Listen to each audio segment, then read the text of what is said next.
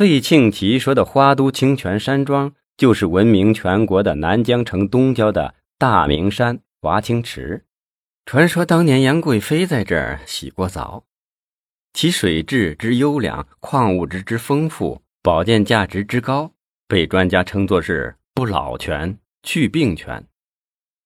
几年前，上海一家公司就投巨资开发了温泉，生意异常的火爆，一时吸引了海内外众多的投资者，一座座造型独特的建筑物拔地而起。后来，费庆奇回到南疆，发现了此地后，就打起了温泉的主意。他开玩笑的对杨红说：“杨贵妃在这儿洗过澡，今天你也在这儿洗了澡，你也姓杨，这温泉呢，以后就姓杨了。”杨红以为他在开玩笑。费庆奇此后就经常找社会上的地痞流氓到温泉闹事。时间一久，温泉的生意就淡了下来。费庆奇趁热打铁，让市长李先法从中周旋，很快就低价收购了，以杨红的名义重新改名为花都清泉山庄，使温泉真正的姓了杨。在李先法的支持下，费庆奇重新投资，把原来山庄继续向城里扩张。使山庄和西城区恰到好处地融为了一体。现在扑入眼帘的是一栋栋中式度假馆舍和一幢幢西式休闲别墅。每一座温泉度假场所里的疗养、保健、旅游、娱乐、餐饮等各种设施应有尽有，人们可以尽情地享受度假的欢乐。一时，温泉山庄的生意火爆异常。费庆奇一下子就成了南疆乃至印度省餐饮行业的龙头老大，而这些只是他在所有经营生意中的九牛一毛。因此，上次杨建忠向他反映有人消费不给钱时，费庆奇就十分的警觉，怕有人想用同样的手段来捣乱。杨红放下电话说：“也就是几个小流氓。”被潘天进找了几个派出所的人吓得再也没来过。费庆奇一听这话，心里高兴了起来。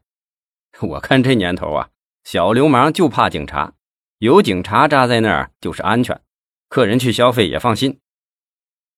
杨红一听，却想起另外一件事：昨天晚上有两个行踪可疑的人，既不来像找乐子，也不像来洗温泉。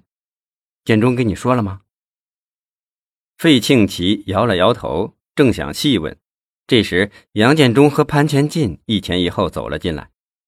费庆奇还没开口，杨建忠就低声说：“姐夫，不好了，省公安厅来了两个人，听说这几天一直在南疆暗访。”杨红惊讶地说：“庆奇，昨天那两个在咱们温泉山庄的，肯定就是他们。”潘前进忙插话说：“杨姐说的没错，就是这俩孙子。”今晚我跟胡庆元兄弟仨一起吃火锅，就遇上了他们，我还差点把他们给铐了起来。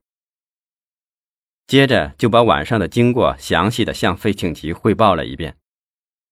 杨红一听，脸色都变了。费庆奇倒是镇定自若，只是淡淡的说：“我知道了。”说着就给范守业打电话。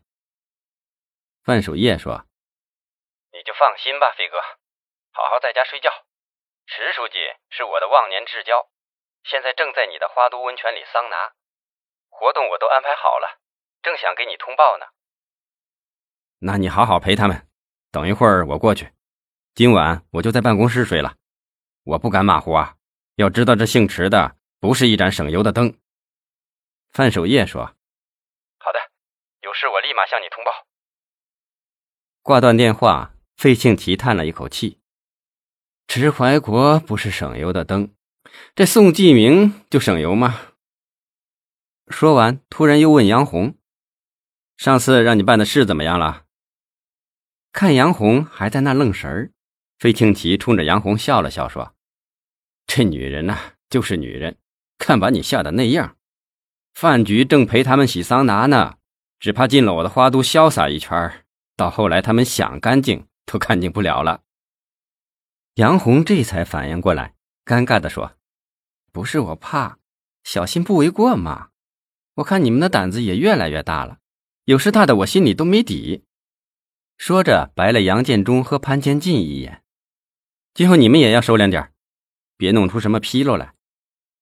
杨建中和潘千进忙说：“知道了，姐。”费庆奇又问：“宋继明有没有搞定啊？朱雪莲收了那十万美金了吗？”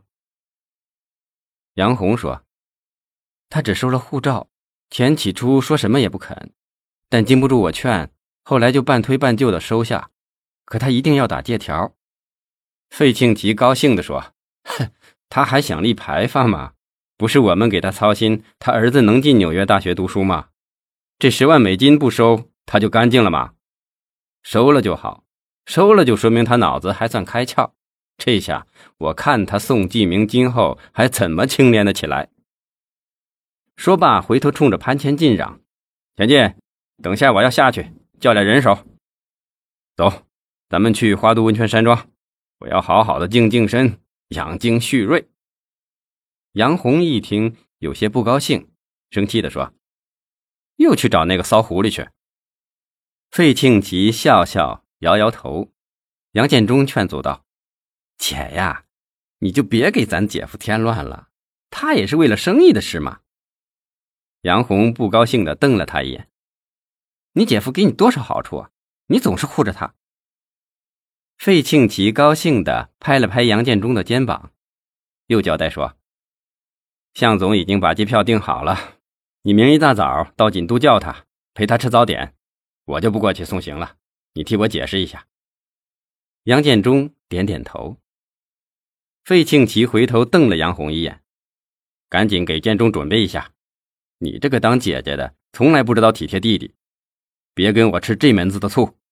要想大事谋大事，咱们商贸城马上要举行开业典礼了。这次咱们印度省的一号人物以及中央有关部委领导都要来捧场，你可得好好想想弄些什么纪念品。要能拿得出手，可不能给我驳了人情。我还想靠这些人发更大的财呢。说罢，转身就走。潘前进和两个保镖拥着费庆奇走出门去。上了宝马车，潘前进按动遥控器，大铁门缓缓移开，宝马车如箭般驶出。